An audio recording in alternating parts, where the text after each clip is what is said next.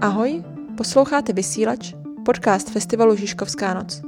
Věnujeme se tématům, která jsou kolem nás a odráží hodnoty festivalu. Pokud vás náš obsah baví, nově nás můžete finančně podpořit na adrese buymeacoffee.com/lomino/vysilac. V dnešním díle se budeme bavit o variacích sexuálních zájmů a preferencí. Vysvětlíme si, jaký je rozdíl mezi kinkem a parafílií a co v této oblasti může nabídnout psychoterapie. Já jsem Františka a tímto u nás na Žižkově vítám naše posluchačky a posluchače.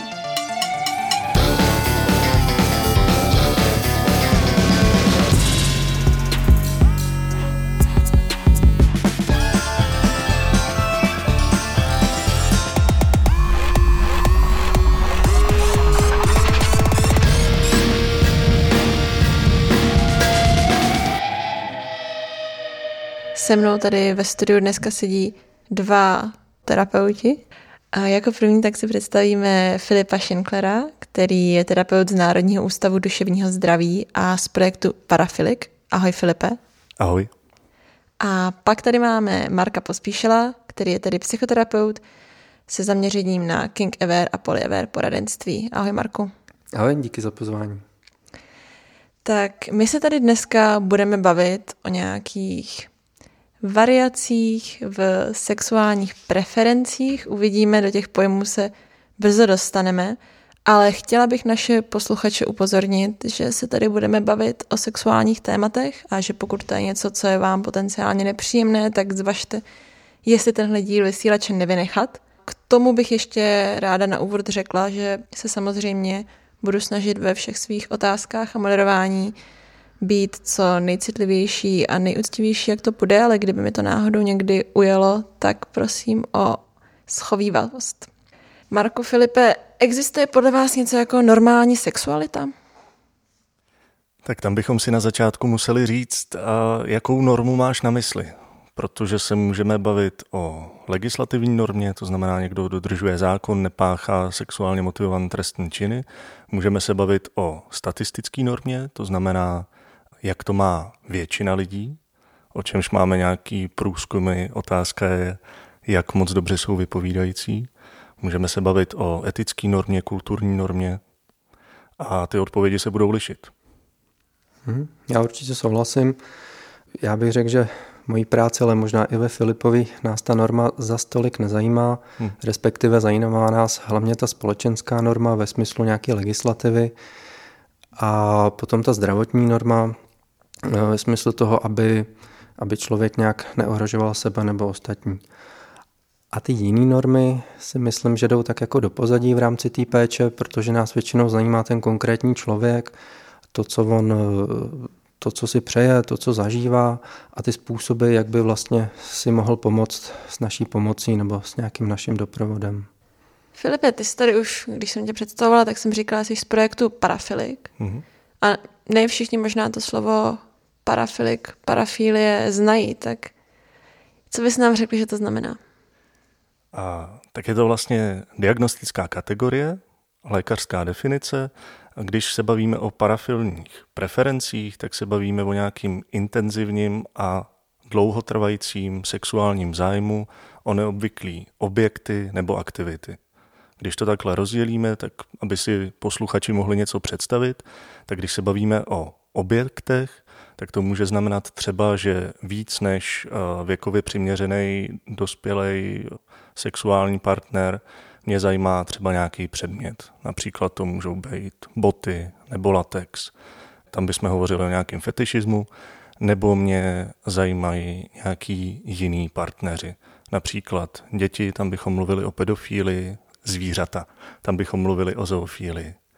Když se podíváme na ty aktivity, tak v tom případě mluvíme o parafilních preferencích, když nějaký člověk má, když ho víc zajímají v sexualitě nějaká činnost, která třeba není přímo sexuální, může se jednat například o odhalování sama sebe na veřejnosti, nebo o způsobování bolesti ostatním, nebo jejím přijímání a tak podobně. A ty jsi vlastně tady použil docela doskrát slovo zajímá. Co se tím myslí zajímá? No, a použil jsem to v tom kontextu té preference. Když mluvíme o parafilní preferenci, tak rozlišujeme, jestli je exkluzivní nebo neexkluzivní. Pokud je exkluzivní, tak ten člověk má v životě vlastně jednu věc, která ho vzrušuje a ten zbytek ho nechává chladným. Což je poměrně vzácný, spousta lidí má víc věcí, kterým přijdou sexuálně atraktivní, ať už se bavíme o aktivitách nebo objektech. A tu parafilní preferenci, tak to vidíme v případě, když se ten člověk, teď přemýšlím, jaký jiný slovo použít, než zajímá. Když ten člověk preferuje před tím klasickým v úvozovkách normálním, odborně teleofilním stykem nějaký jiný objekty nebo aktivity. A proto, aby se tahleta preference klasifikovala jako parafilie, musím ji praktikovat? A ne, určitě ne. To je velmi důležitý rozlišit, protože parafilní preference říká něco o tom, co se takovému člověku líbí. Ale to, že někdo má nějakou preferenci, tak tahle kategorie neznamená nebo nepredikuje, neříká nic o tom, jak se ten člověk bude chovat. To znamená, můžu mít třeba exhibicionistickou preferenci, ale neznamená to, že chodím do parku se obnažovat nebo masturbovat na veřejnosti. Teď teda k Markovi, tak tam jsem zase v úvodu říkala, že jsi King Ever terapeut, psychoterapeut. Mhm. Co to znamená? Co je to King? Ten výraz King se používá jako takový zastřešující výraz pro široký spektrum různých nekonvenčních sexuálních nebo intimních zájmů. A tedy ty zájmy se myslí ne jako ta preference, ale opravdu zájem, něco, co nám přijde nějak jako zajímavý, lákavý. Někdy se mluví, jako, že se tím dá jako okořenit sexuální život nebo něco, co běžně děláme. A je to opravdu jako zastřešující pojem pro všechno možný. To, o čem se víc třeba mluví, je oblast BDSM, tak BDSM by byla vlastně taková podmnožina toho King. Ale do Kingu patří jako vlastně všechno možný, ať už třeba nějaký jako pet play nebo třeba různý fetišismus, ale je to jako fakt jako hodně široký pojem a je to ve smyslu toho zájmu. Takže ne každý, kdo má diagnostikovanou nějakou parafilii, se musí tomu Kingu věnovat. A zároveň ne každý, kdo se věnuje tomu Kingu, tak musí mít tu diagnózu parafilie. Já ještě předtím, než se pustíme do těch dalších otázek, tak já bych vás tady možná ještě chvilku potrápila na tomhletom rozlišení, ať v tom potom nemáme zmatek, protože se tady vlastně dál budeme bavit o právě těch parafilích a těch kincích a je možná dobrý si na úvod teda jasně odlišit, v čem jsou to úplně odlišné pojmy a jestli náhodou nemají něco společného. Já bych se asi držel toho, co jsem řekl před chvílí, že King je spektrum zájmů a parafilie je nějaká osobnostní charakteristika ve smyslu preference. A ten průnik tam může být právě v tom, že to, že mě zajímá King, nebo že se mu nějak věnuju, tak hned neznamená, že bych měl nějakou parafilní diagnózu a naopak. Že, jak říkal Filip, ne každý voyeur se tomu bude reálně věnovat a tak. Jo, pro mě je tam k tomu důležitý dodat, že spousta lidí tu svoji preferenci nějakým způsobem nerealizuje, odehrává si ji třeba jenom ve fantazích. Jo, to se potom týká třeba těch parafilí, jejichž realizace by překročila zákon. Mně možná napadá, že právě jako v rámci toho Kingu, potažmo jako v rámci třeba té psychoterapie se dají hledat cesty, jak to naplnit, ale bez toho, aby někdo přišel k úhoně. Takže dá se pak jako vymyslet, že aby to nějak jako vypadalo natolik zajímavě, že už mě to třeba uspokojí, ale zároveň to neporušoval nějaký zákon. Myslím si, že třeba ten pet play by v tomhle mohlo jako být jako dobrý příklad, že někoho opravdu můžou třeba zajímat nějak sexuálně zvířata, ale dá se to nějak jako vymyslet, aby jsme zvířata nezneužívali. Pro mě je tam ještě důležitý v tom úvodním vymezení říct to, že vlastně ani z vědeckého, psychologického pohledu nebereme už v tuhle chvíli podle 11. revize mezinárodní klasifikace nemocí parafílii nutně jako poruchu.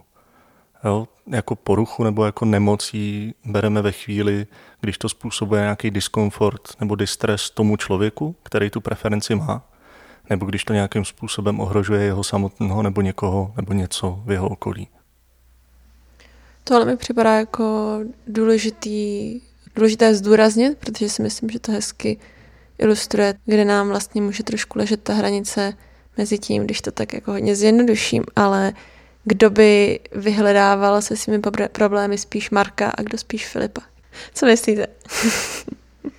Já myslím, že se k nám můžou dostávat úplně stejní lidi a myslím si, že jsme schopní oba ty lidi nějak jako podobně opečovat. U mě si myslím, že je to víc zaměřený spíš třeba na ten zájem, nebo ne, já nepracuji úplně jako ve smyslu zdravotnického, že bych jako nabízel léčbu a v některých případech si myslím, že je na místě, pak bych určitě odkázal na Filipa nebo respektive na projekt Parafilik a to, co já nabízím, je vlastně nějaké jako provedení tím procesem toho, když si to lidi uvědomují a hledají způsoby, jak to začlenit do svého běžného života, tak, aby to právě bylo v pohodě. Protože nějaký distres na začátku s tím jako bývá, protože to je to jako velká věc, vůbec jako obecně objevování sexuality a když se k tomu přidá ještě něco, co není úplně obvyklý a musíme si projít takovým tím, že slyšíme různý jako názory, některý přijímající, některý odsuzující, tak v tomhle si myslím, že můžu jako hodně pomoct, ale kdybych měl dojem, že je to ve smyslu nějaké jako nemoci nebo poruchy, tak bych určitě odkazoval někam jinam. Ta moje klientela je hlavně takový jako běžní lidi, kteří objeví něco nového, zajímavého a chtějí to nějak víc prozkoumat a může se ukázat, že se jedná o preferenci, ale taky se může ukázat, že to je jenom zájem, nebo v úzovkách jenom zájem, který se prostě chtějí dopřávat a chtějí ho nějak začlenit do běžného života. Já souhlasím s tím, co říká Marek a taky už jsme odkazovali některý lidi, kteří nás kontaktovali na tebe, protože se jednalo spíš o nějaké provázení nebo postupné mapování toho svýho zájmu. A současně na nás asi, dovedu si velmi dobře představit, jak si říkal, že se na nás obrátí úplně ten samý člověk a oba ho budeme schopni opečovat v rámci naší praxe. A možná mě napadá, že ten rozdíl bude v tom, když tak mě doplň, že na nás se možná častěji obrací lidi, kteří prožívají nějaký strach nebo obavu z toho, co by mohli udělat buď sami sobě nebo někomu jinému. Pak s nima pracujeme na tom, aby si jasně vymezili hranice, aby získali sami nad sebou kontrolu, nebo aby si mohli být jistí. Nechci říct, že ji nemají, když nám přichází, ale aby byli připraveni třeba na nějaký rizikový situace a tak. A ještě mě u toho napadalo, zvlášť když mluvil Filip o té revizi toho těch diagnostických různých termínů, že bych našim posluchačům, kteří to ještě neslyšeli, doporučila náš 35. díl, který se zaměřoval právě na psychiatrické diagnózy a jsme se tam nebavili přímo o poruchách jako sexuálního spektra, ale i tak si myslím, že spoustu toho se dá aplikovat na to, o čem se tady bavíme, o tom, co to vlastně ta diagnóza znamená a k čemu se používá. Každopádně já bych se tady s vámi posunula dál a to je k tomu, jak tedy běžné jsou tyhle ty věci v populaci. Filipe? No, možná bych od tebe potřeboval slyšet, co myslíš tím tyhle ty věci, protože když se budeme bavit o parafilních preferencích, tak tam, když se obrátím třeba na výzkum paní doktorky Bártový z Národního ústavu duševního zdraví, tak tam se zdá, že na české populaci se jedná rámcově řádově o jednotky procent. Samozřejmě záleží na tom, o který parafílii se budeme bavit. Vyšší čísla vychází třeba u fetišismu nebo u voyeurismu, a nižší čísla například u pedofilie, tak podobně. Ale když se budeme bavit o tom zájmu, ne o preferenci, ne o tom, že ta činnost nebo objekt je pro mě to číslo 1, tak v rámci toho zájmu, tak tam bych si tipnul, že půjdeme spíš do desítek procent než do jednotek. Nevím, jak se na to díváš ty, Marku. Já to vidím dost podobně a myslím, když se mluví o tom, jak je to častý, tak víc myslím na ten sexuální zájem, který je tak široký a tak bohatý, že si myslím, že skoro u každého by se našla nějaká zvláštnost nebo něco trošku jakoby takzvaně mimo normu. A tam teda souhlasím, že to budou asi jako 10%, možná i 100%. Teď teda tak budu trochu provokovat, ale můžeme o těch lidech s těmito preferencemi anebo zájmy něco říct? Můžeme je nějak charakterizovat? Já bych řekl, že snad ani ne. Z té mojí zkušenosti si nemyslím, že to jsou něčím jako výjimeční lidi. Setkávám se se všema možnýma jako ve všem možném věku nebo vzdělání nebo nějaký jako sociální statut. Nevím. Nenapadá mě nic, čím by lidi s nějakým jako bohatším sexuálním zájmem byly nějak specifický. Vlastně co se týče parafilních preferencí, tak já se k tomu přidám, protože mi přijde, že tohle spíš vychází z nějakých mýtů ve společnosti, že třeba ten exhibicionista vypadá jako starší pán v oprýskaném kabátu, který číhá v parku, nebo ten sadista vypadá jako ten namakaný týpek v kůži, který má doma to podzemí postaven, ale současně sadistickou preferenci stejně tak může mít drobná dívka a exhibicionista může být vysokoškolák pracující ve skvělé firmě. To znamená, aby jsme ti odpověděli, tak asi ani jeden z nás nevidí nějaký jako shodný rys lidí s parafiliema, kromě toho, že mají parafilní preference. Jo. Ale hodně souhlasím s tebou, Filipe, že je to nějaký mýtus. Mýtus o sadistovi, mýtus o domině, mýtus o fetišistovi nebo jo, všechno možný, tak myslím si, že to je fakt jako na úrovni mýtu, že není to nějak jako daný, že by tyhle lidi nějak vypadaly nebo se nějak chovaly. No a víme tím pádem aspoň něco o tom, jak tyhle ty preference a zájmy vznikají. Je to vrozený, je to biologicky, je to naučený.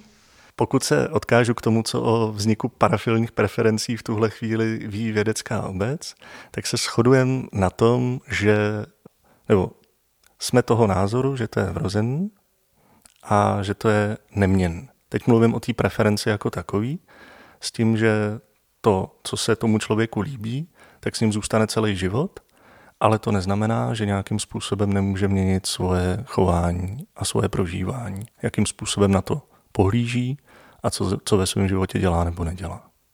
Jo, ta preference člověka jako taková k ničemu nepředurčuje. Jo, já nemůžu než souhlasit. Jen přemýšlím, že na úrovni těch zájmů, že zájmy se můžou měnit a mám zkušenost, že se to tak i děje, že to, co se nám líbí dneska, se nám nemusí líbit za 10 let a může to dost ovlivňovat i ta zkušenost, nebo to, s kým zrovna jsme, nebo s kým si zrovna hrajeme, nebo něco děláme a jak jsem řekl už před chvíli, je to tak jako bohatý, že bych to nějak jako neškatulkoval, ale chci jako zdůraznit, že i ta sexualita se nějak jako vyvíjí a není to tak, že to, co se nám líbí ve 20, se nám bude líbit v 50 a to je jedna věc. A druhá věc, že si fakt myslím, že hodně záleží na tom protějšku nebo protějšcích, protože jinak se můžu cítit se svojí manželkou a jinak se svojí přítelkyní nebo přítelem nebo když jsem třeba o samotě a ty zájmy fakt se můžou měnit. A ty preference bych řekl jako trošku taky, jo, nebo realizace těch preferencí. A je tady nějaký vývoj v čase? Existuje něco jako trendy v rámci sexuality? Horizontu třeba v 60. letech minulého století, v roce 2022. Já vím, že to jakoby ani jeden z vás není historik, ale to, na kam teď mířím, tak je spíš nějaká normalizace nějakých praktik, anebo naopak nějaká tabuizace. Jestli dokážete si uvědomit nějaký příklad toho, co by našim prarodičům přišlo úplně nepřípustný a teď najednou je to něco, s čím se setkáváme v rámci popkultury. Já moc nemám rád tuhle paušalizaci, protože možná někteří z nás mají prarodiče, kteří jsou velmi otevření a nevíme, co dělali naši dědeček a babička spolu v posteli. Možná o tom neslyšeli ve zprávách, možná o tom neposlouchali podcasty, ale nevím. Mám pocit, že se to mění v rámci mediálního prostoru, co se do něj dostává, co se do něj nedostává, jestli se nějakým způsobem mění preference. Vím, že jsem slyšel něco o tom, že bylo daleko víc kdysi fetišistů na hedvábí a teď je daleko víc fetišistů na latex, ale přiznám se, že si nespomenu, v jak relevantním zdroji jsem to čet. Nevíš o tom něco? To nevím, to bohužel. Ale věřím tomu. A čemu to připisuješ? Já si myslím, že to je o možnostech a o informovanosti, že jako s rozvojem internetu a různých technologií nebo i jako lékařských přípravků ve smyslu třeba antikoncepce nebo viagry, tak ty možnosti se tak jako hodně rozšiřujou, že i to, co se nám může líbit, se rozšiřuje a myslím, že spousta věcí je dostupných, takže když někdo objeví, že je latex zajímavý, tak v podstatě nic nebrání tomu si ho obstarat. A pokud předtím jako frčelo hedvábí, tak možná se našlo víc lidí, kteří v tom našli zalíbení. Ale je to takové jako jenom taková myšlenka teďka, nemám to nějak něčím podložený. No, informovanost a média, když je vezmeme v takovém trošku širším slova smyslu, tak mi trochu asociuje pornografii. A říkám si, že tam ale já vás teď trošku tlačím do toho, abyste mi řekli, že tady nějaký trendy jsou, jo? Tak to se moc omlouvám, to asi do nějaký míry promlouvá moje sociologické vzdělání, který jako občas o takovýchhle věcech má tendenci mluvit. Ale i tak bych se na to chtěla zeptat, jestli nějakým způsobem porno vstupuje do té vaší praxe, nebo do toho, s čím se setkáváte? Do mojí vstupuje 100%. Já teď nemám v hlavě žádný velký data nebo populační, ze kterých bych mohl udělat nějaký závěry. Tak z praxe k nám chodí i lidi, kteří se ten svůj sexuální zájem, řekněme, rozšiřují právě třeba silným sledováním porna. A jeden z těch modelů chování, který se děje, tak je, že ty lidi sledují nějaký druh porna extenzivně, přestane jim stačit, přesunou se k nějakému extrémnějšímu a takhle pokračují dál. Ale to už jsme vlastně hodně na pomezí, jestli se ještě v tuhle chvíli bavit o sexuologickém, vůbec sexuálním tématu, nebo jestli se bavit o nějaký kompulzi a nějakým chování, který to člověk třeba vyhledává v rámci nějaký reakce na stres, nebo že se tím odtrhává od něčeho ve svém životě a tak podobně. To znamená, tohle bych zase nechtěl směšovat s parafilníma preferencema. Že ten druh pornografie, který člověk sleduje, mu může nějakým způsobem dát fantazie, může mu nějakým způsobem dát touhu něco realizovat, co v tom pornu uvidí, ale neznamená to, že je to ta preference toho člověka. Já za sebe se asi v praxi s tím pornem přímo nepotkávám, ale nepřímo určitě, protože si myslím tím, jak je to porno jako bohatý, nebo jak se tam objevuje všechno možný, tak ve spoustě lidech to jako něco probudí, že tam vidí nějaký spouštěč. Já si myslím, že to může být třeba nějaký výraz tváře nebo nějaká konkrétní praktika.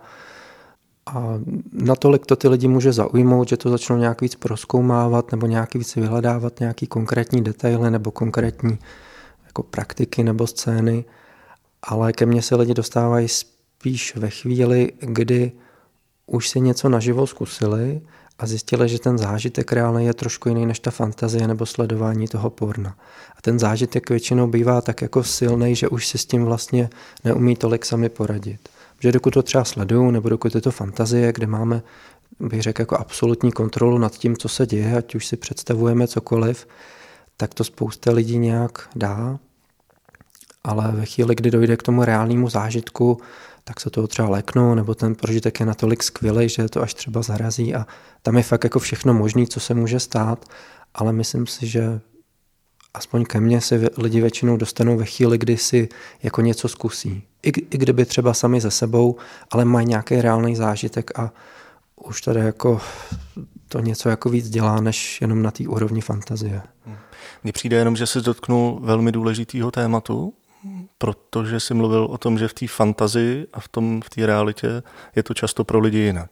A přijde mi, že některý lidi si potom za náma nebo za mnou chodí i jako pro ubezpečení, že pokud třeba někdy v životě mají nějakou fantazii, která by rámcově odpovídala nějaký parafilní preferenci, tak ti lidi mají sklon se jako toho vyděsit a říct si, jak to, že mě tohle napadlo, znamená to, že když fantazíruju o tom, třeba, že někoho zbiju a přitom jsem zrušený, znamená to, že jsem sadista.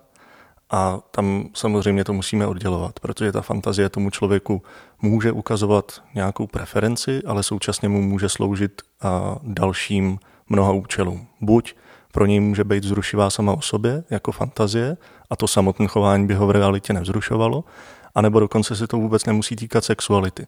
Může to tomu člověku sloužit jako emoční regulace, jestli třeba do té fantazie dosadí někoho, na koho je naštvaný a tímhle způsobem si vybije ten svůj vztek nebo strach. Já myslím, že pak v tom hodně spočívá i ta práce, jako ta psychoterapeutická, že se to dá nějak prozkoumávat a zjišťovat, jestli teda opravdu jde jako o vzrušení nebo o nějakou, jako, nějaký ulevení si nebo nějaký způsob zvládání nějakých těžkých situací a to si myslím, že, jako, že určitě, že to je dobrý point.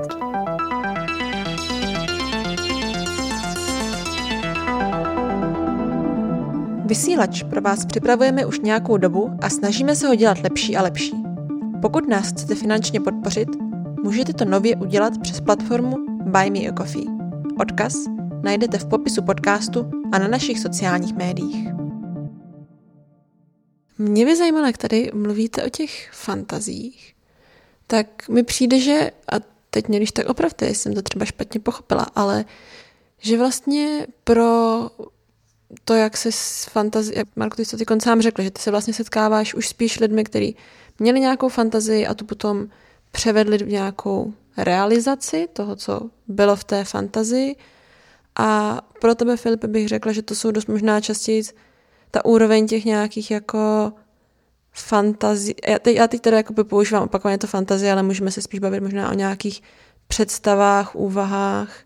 A nebo přicházejí ty lidé často i s nějakou vyloženě realizací. Protože si dokážu vlastně představit, že ta realizace je v některých těch případech tak vlastně mimo meze zákona, že je otázka, jestli na ní dojde a pokud ano, jestli by to bylo něco, co byste chtěli probírat? Já jsem se teď ztratil, promiň, v tvojí otázce. Nejsem si jistý, na co se mě ptáš v tuhle chvíli. Přicházejí za náma lidi, kteří vlastně o něčem jenom sní a i za náma přicházejí lidi, kteří třeba už někdy v životě něco spáchali, mají za sebou třeba ochrannou léčbu nebo jsou v ambulantní ochranné léčbě a chtějí to doplnit terapií, aby získali další prostředek, jak mít kontrolu nad svým chováním.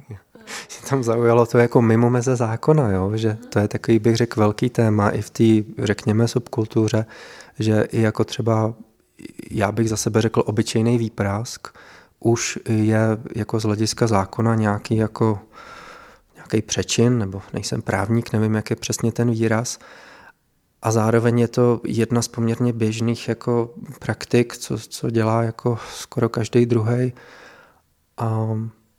Tak mě to jenom zaujalo, jako že jako meze zákona jsou nějak daný, ale myslím si, že v rámci těch intimních a sexuálních věcí se to jakoby často překračuje, ale vlastně je to se souhlasem. Tak nechci se do toho zamotat, a myslím, že to je jako velký téma, jo? Že kdyby to někdo začal jakoby fakt vyšetřovat, tak by třeba mohl dojít k tomu, že se porušila nějaká jako řada zákonů. Na druhou stranu si myslím, že když se dva dospělí lidi na něčem domluví a dělají to v rámci nějak jako svýho potěšení nebo svýho intimního života, takže si ledacos můžou dovolit, ale je potřeba velká důvěra a nějak si to jako dobře domluvit, možná se k tomu dostaneme, ale myslím si, že to je nějak jako na hraně zákona. A myslím si, že to není špatně, že tak to prostě je, no. Tam samozřejmě obrovský rozdíl dělá ten souhlas, který si tam pojmenoval, že jo, Marku, v tomhle. Určitě. A možná bych dodal jako souhlas dospělého svéprávního člověka, protože třeba souhlas dítěte nebo souhlas zvířete bych nebral v potaz.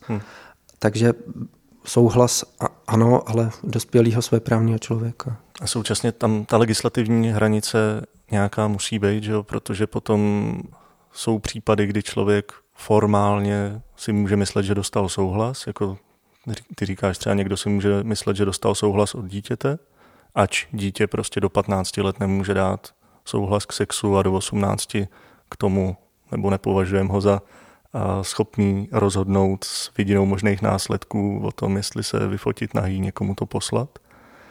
A ono to nekončí jenom na tom, že ten souhlas může být daný pod nějakým nátlakem a tak. Takže ta legislativní hranice tam musí nutně fungovat. Mě ještě napadla jiná věc, jakoby z druhé strany, někdy se mluví o otrockých smlouvách nebo něco na té úrovni, že se někdo jako dobrovolně někomu odevzdá, nebo že si třeba sepíšou, aby se k němu někdo choval jako ke zvířeti, tak to nejde. Nejde se vzdát z těch základních lidských práv a svobod a taky mi přijde důležitý, že by to mohlo zaznít, že někdy je ta představa, že jakoby, jako se odevzdám fakt někomu jako zcela a pak je v pořádku, když se mnou dělá cokoliv, ale není to tak. Je to taky takový jako mýtus o otrockých smlouvách. Nemají žádnou právní platnost. No. Já si dokážu představit, že jsme teď některé posluchačky a posluchače trochu šokovali, že v životě neslyšeli, že existuje něco jako termín otrocká smlouva, ale to nemusí být vůbec na škodu. Chceme vzdělávat ve všech možných různých oblastech. Já bych se chtěla zeptat teď vlastně, když jsme se bavili o tom, že některé ty preference a touhy můžou být mimo meze zákona, tak s tím vlastně trochu dotýkáme toho. Promiň, já teď mám potřebu poznamenat, že preference není mimo mez zákona. Žádná. Jo? A to, že se mi něco líbí, to není žádným zákonem zakázané a ani nemůže být. Protože jak bychom to zjišťovali o tom člověku? Jo? Nemůžeme číst myšlenky, to znamená, nemůžeme, a myslím si, že by to bylo strašlivě špatně, kdybychom trestali někoho za to, co si myslí, nebo za to, co se mu líbí. No, jenom tohle mi přijde důležitý vymezit. A já si vlastně myslím, že je to dobrá věc, kterou připomenout i k těm některým, asi tady můžu být konkrétní parafilím, především asi k té pedofílii, kde si myslím, že ta společnost je na to nejcitlivější, že vlastně, když dovedu do důsledku to, co říkáš, tak bychom vlastně nemůžeme a neměli bychom trestat někoho za určité představy a touhy, i když by někomu mohly připadat sebevíc morálně nepředstavitelný. Ano.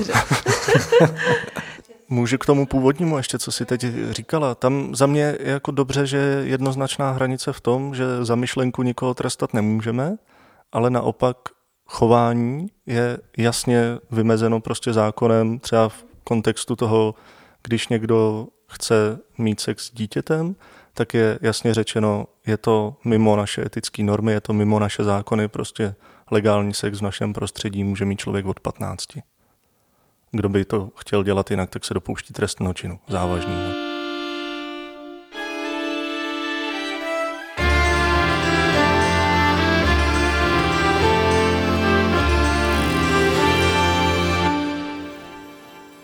No a jaký to je pro člověka, když si v nějakým určitým věku uvědomí, že by vlastně tyhle ty preference, klidně můžeme být u těch dětí, mohl mít? Jak se u toho cítí? Přemýšlím, jestli to dokážu nějak reprodukovat, ale zkusím to. Je to individuální, což je taková klasická psychologová odpověď. Hodně záleží na tom, kolik má ten člověk v tu chvíli dostupných informací, protože v mnoha případech tam může nastupovat nějaká sebestigmatizace a teď se nemusíme bavit jenom o pedofílii, vlastně o jakýkoliv parafilní preferenci. A když si ten člověk uvědomí, že to má trochu jinak, než třeba jeho spolužáci, často si tímhle uvědoměním člověk v nějaký míře prochází třeba už v pubertě nebo v dospívání. A v tu chvíli si může připadat jiný, vydělený z kolektivu. A ve chvíli, když se budeme bavit o těch fantazích, jejíž realizace by měla za následek nějaký závažný trestný činy, jako může být právě pedofilie, sadismus, tak tam bohužel některé média pořád dělají takovou velmi špatnou službu té problematice, protože stotožňují třeba to slovo pedofil s tím, kdo páchá sexuálně motivované násilí na dětech, což je mylný, to tak není. To jsou dvě množiny, které mají nějaký částečný překryv, ale rozhodně není 100% menšinový. A ve chvíli, kdy to ten člověk takhle do sebe nasává z médií, tak si o sobě může velmi snadno začít myslet fakt zlý věci, může si myslet, že něco takového musí udělat taky, můžou ho přepadat úzkosti, deprese, může mít myšlenky na sebevraždu, že se radši zabije, než aby byl takovej. A vnímám tam jako strašně důležitou roli nějaký dobrý a včasný edukace, protože ve chvíli, když člověk včas dostane informace o tom, i když máš nějakou preferenci, jinou než ostatní, tak to neznamená, že jsi horší člověk, neznamená to, že musíš udělat nějaký trestný čin a neříká to o tvý hodnotě jako člověka nic. Ani dobrýho, ani špatného. Nejseš proto horší, ani lepší. Což z mýho pohledu u nás ještě v tuhle chvíli chybí a myslím si, že by sexuální výchova jak na školách, tak v nějakým jako veřejným prostoru by se zasloužila víc péče a na tomhle místě asi děkuju moc za pozvání, protože je příjemný, když tohle člověk může někde říct a někdo si to poslechne. To jsme rádi. A já tady trošku přeběhnu, že ty jsi mi vlastně tím, co jsi teď říkala, trochu odpověděl na nějak moji plánovanou otázku budoucnosti, a to je, proč tedy vůbec parafilik nebo projekt parafilik tu destigmatizaci například právě té pedofilie, která si myslím, že je taková, co se týče veřejného přijetí, nejdráždivější, tak proč ji vůbec dělá? A předpokládám, že ta odpověď teda to, co si vlastně teď, no, že jedním z těch důvodů je to, co si vlastně teď popsal. Jo, když to nějak ještě zarámuju, tak když jsme dělali průzkum mezi lidma s parafilníma preferencema anonymní, tak z toho vyplynulo, že odbornou pomoc ve chvíli, když jako sami řekli, já bych ji potřeboval, tak ji vyhledalo mezi 3 až 15%, což je fakt málo. Jo, ty 3% se právě týkaly pedofilní preference. Ale současně právě včasné vyhledání pomoci, když si třeba ten člověk není jistý, jestli nějaké svoje fantazie, představy, chování bude umět ovládnout, bude mít pod kontrolou, tak ta včasná odborná pomoc může být strašně záchytná a ochranná v tomhle kontextu. Takže ta destigmatizační kampaň se snaží hlavně o to, aby si lidi ve chvíli, když to potřebujou, já si nemyslím, že všichni lidi s parafiliemi by měli hned naklusat k psychologovi, ale ty, co to potřebujou, tak aby se nebáli nás vyhledat, aby se nebáli za náma zajít. A ono je to samozřejmě celospolečenský téma, to se netýká jenom sexuality nebo jenom parafilí. Dojít u nás k psychologovi je pořád nějakým způsobem stigmatizovan a nemusí se to týkat ani sexu. Že? To znamená, bylo by fajn, kdyby se to dělo víc, bylo by fajn, kdyby veřejnost měla informace z toho hlediska, že pak se dá spoustu věcí zachytit včas a pracovat s nima tak, aby buď ten člověk něco neudělal sobě nebo někomu jinému, anebo aby byl spokojenější. Já myslím, že často je to i o tom, že není hned jasný, jestli se jedná o preferenci nebo zájem nebo něco jiného, a ta psychologická péče může s tímhle pomoct. Ještě mi přijde, že je důležitý říct, že nechci, aby vznikla nějaká představa, že každý tohle téma musí nutně zahrnovat nějakou obrovskou dlouhodobou mnohaletou terapii. Jsou lidi, kteří takovouhle velkou podporu potřebují, ale současně jsou lidi, kteří si něco ujasní během pár konzultací nebo během telefonátu na naší krizovou linku, a je fajn, že v tuhle chvíli ta nízkoprahová možnost té služby existuje. Myslím, že, jako, že to je fakt jako dlouhodobý proces. Jak už jsem to asi jednou říkal, že to není tak, že najednou se něco objeví a máme tady jako bubáka, který ho řešíme, ale je to nějaký postupný jako poznávání se, prozkoumávání, a to vlastně souvisí asi i s tím, že si můžeme hledat tu odpověď na otázku, jestli je to naše preference nebo zájem nebo něco jiného, a pak si myslím, že je na místě nabídnout ty informace nebo nějakou péči co nejdřív. S tím s Filipem úplně souhlasím a myslím si, že to, jak je teďka nastavená sexuální výchova nebo výchova o intimitě nebo obecně o vztazích, mi přijde jako poměrně nedostatečná, a myslím si, že to je velká škoda, že spousta věcí by se dala jako hezky vysvětlit i jako dospívajícím nebo i dětem, a hodně by to asi pomohlo spoustě lidem. No. Přijde mi to škoda, myslím, že kolem sexu je jako pořád dost tabu. Tohle možná je jako jedna z těch výjimek, ale obecně si myslím, že by se možná bych řekl spíš o intimitě než sexualitě hned jako mělo mluvit víc. A myslím si, že i v rámci té psychoterapie nebo terapie se to někdy děje, že teď trošku teda přeskakuju někam jinam, ale já mám třeba klienty, který chodí na svoji individuální terapii, ale ke mně přijdou, protože se chtějí podívat na tu intimní část. Říkám, ale jako proč? Však to byste mohli i na té svojí terapii. Říkám, no tam by to nešlo. Tam se to nějak jako nehodí, nebo se na to necejtějí, nebo jo, takový jako zvláštní, že by to tam nemělo nějak patřit, ale přijde mi to škoda. Že? Myslím si, že spousta témat s naší sexualitou nějak souvisí a přijde mi to opravdu jako běžná součást toho, co se nám děje, co prožíváme a s čím bychom si mohli i nějak pomoct. Si myslím, že si pojmenoval dobrý téma, ve kterém je jako psychoterapeutická, terapeutická obec máme rezervy, že vlastně by bylo fajn, kdyby jsme byli třeba jako psychologové ze škol víc profesně připraven nebo z výcviků na to, tohle téma se nebát otevírat a jít do něj. Mm-hmm. Možná ho aspoň jako nabídnout, ne úplně jako vnucovat, ale jasně, nabídnout to lidem, jestli náhodou nepotřebují i něco z oblasti intimity nebo sexuality.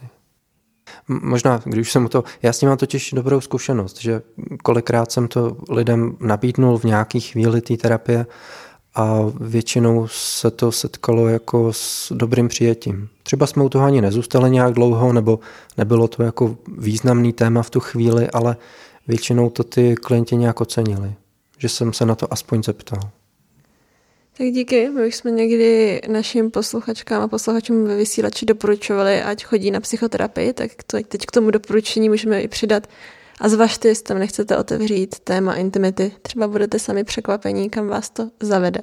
Já bych tady pro naše hosty měla ještě otázku na to, že teď jsme se vlastně zaměřovali spíš na, zvlášť u těch parafilí, na nějaká jakoby rizika, ale mě by vlastně zajímalo, a to jak od Filipa, tak od Marka, tak jak lze odlišnou sexualitu, ať už tady potom si proti budeme myslet cokoliv, prožívat pozitivně a bezpečně pro sebe a pro svoje okolí. Jo, já si myslím, že je to super otázka a myslím si, že k tomu vlastně směřuje asi většina lidí, jak to teda dělat a jak to dělat tak, aby to bylo co nejvíc v pohodě. Postupně se vyvinulo pár takových zkratek nebo takových pomůcek, které by tomu měly pomoct. Myslím si, že se dají použít na ledacos, nejenom třeba na BDSM nebo na King. Myslím si, že to jsou jako obecné doporučení, kterých se lidi můžou držet. Jedna z nich je SSC, to je Safe, Sane, Consensual. Takže bezpečně, nějak s rozumem a se souhlasem. Pak se z toho vyvinul REC, což mi přijde vtipný, protože je to zkrátka pro Risk Ever Consensual King, ale zároveň to taky znamená skřipec. A je to teda s větším důrazem na to, že se může u toho něco přihodit. Že přes všechnu nějakou přípravu a plánování a nějakou jako domluvu těch lidí, kteří se tomu věnují, se prostě může něco přihodit. Může to zabolet nějak víc, nebo můžeme u toho prožít něco, co jsme neočekávali, tak to je to Risk Ever, to se mi moc líbí. A nejnovější teďka, co je taková zkratka, je PRICK, což znamená i jedno z prostý slovo, ale ta zkratka je Personal Responsibility, Informed a Consensual King. A tam je teda ta osobní zodpovědnost, aby teda nejenom, že se to může někdy pokazit, ale aby jsme za to brali i osobní odpovědnost a aby jsme si to nějak brali za svý. A to mi teda přijde jako velmi, velmi dobrý, ale zároveň i bych řekl, že to jako odpovídá tomu, aby jsme si to nějak co nejvíc promysleli, prozkoumali, mohli to nějak zapojit do svého běžného života a pak teda za to, co děláme, aby jsme nesli nějakou odpovědnost. Filipe, já bych řekla, že možná v případě aspoň některých parafilí, tak ta rada možná bude trochu jiná, že tyhle zkratky lze aplikovat jen na hodně praktik, ale řekla bych, že se může stát, že někdo má nějakou preferenci, kterou realizovat by nebylo možné, i kdyby to bylo sebevíce s uvědoměním si osobní zodpovědnosti a všech rizik. Jasně, tam jsme se třeba, jak už Marek říkal, když tam v těch zkratkách vždycky hraje slovo consensual, se souhlasem, tam hraje roli. To znamená, když se dostaneme k třeba objektům, když to pojmenuji vědecky, nebo těm tvorům, který nemůžou dát ten informovaný souhlas se dohlídnutím následkům, viz třeba děti, zvířata, tak tam tyhle zkrátky samozřejmě aplikovat nejdou, protože z podstaty věci tam ten consent není. No a mě by zajímalo, jestli i tito lidé mohou nějak pozitivně prožívat svoji sexualitu. A tito lidé, koho ti myslíš? No, kam tím mířím asi je, jakým způsobem vlastně... Nebo takhle, předpokládám, že v rámci toho projektu Parafilik, tak když tam někdo přijde, tak vy se vlastně snažíte ho dostat do místa, kde bude nějakým způsobem spokojený, šťastný ve svém životě a ta intimita, ta sexualita je toho nějakým způsobem součástí. Mm-hmm. Takže to, na co se vlastně ptám, je, jestli, když ta rada nemůže být, když to dobře odkomunikujete, tak to nějak půjde, tak jestli je teda nějaká jiná rada, něco jiného, jestli je třeba snaha ty lidi, a teď tím myslím teda lidi, kteří mají parafilie, které není možné realizovat, tak jestli je něco jiného, kam je můžete nasměřovat.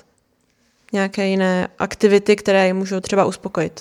Já bych nechtěla, aby to vyznělo, že terapeut dává rady v tomhle kontextu. A my s každým člověkem, který za náma přijde, tak nemáme jako připravenou sadu rad pro zoofily, sadu rad pro pedofily, kterou takhle jako předáme a dobrý. A s každým tím člověkem k němu přistupujeme podle nějakého jeho jedinečného příběhu a každý ten člověk má jiné možnosti. Jak jsme třeba zmiňovali ty exkluzivní a neexkluzivní preference, tak tam v tom bude velký rozdíl. Protože si velmi dovedu představit člověka třeba s pedofilní nebo zoofilní nebo voyeristickou, to je jedno, preferencí, který tu parafilní preferenci má úplně nahoře svých sexuálních zájmů, ale současně je přitahovaný taky míň, ale taky třeba dospělýma partnerama. Tím pádem jsou lidi, kteří jsou mají velmi silnou parafilní preferenci, ale současně žijou v partnerství.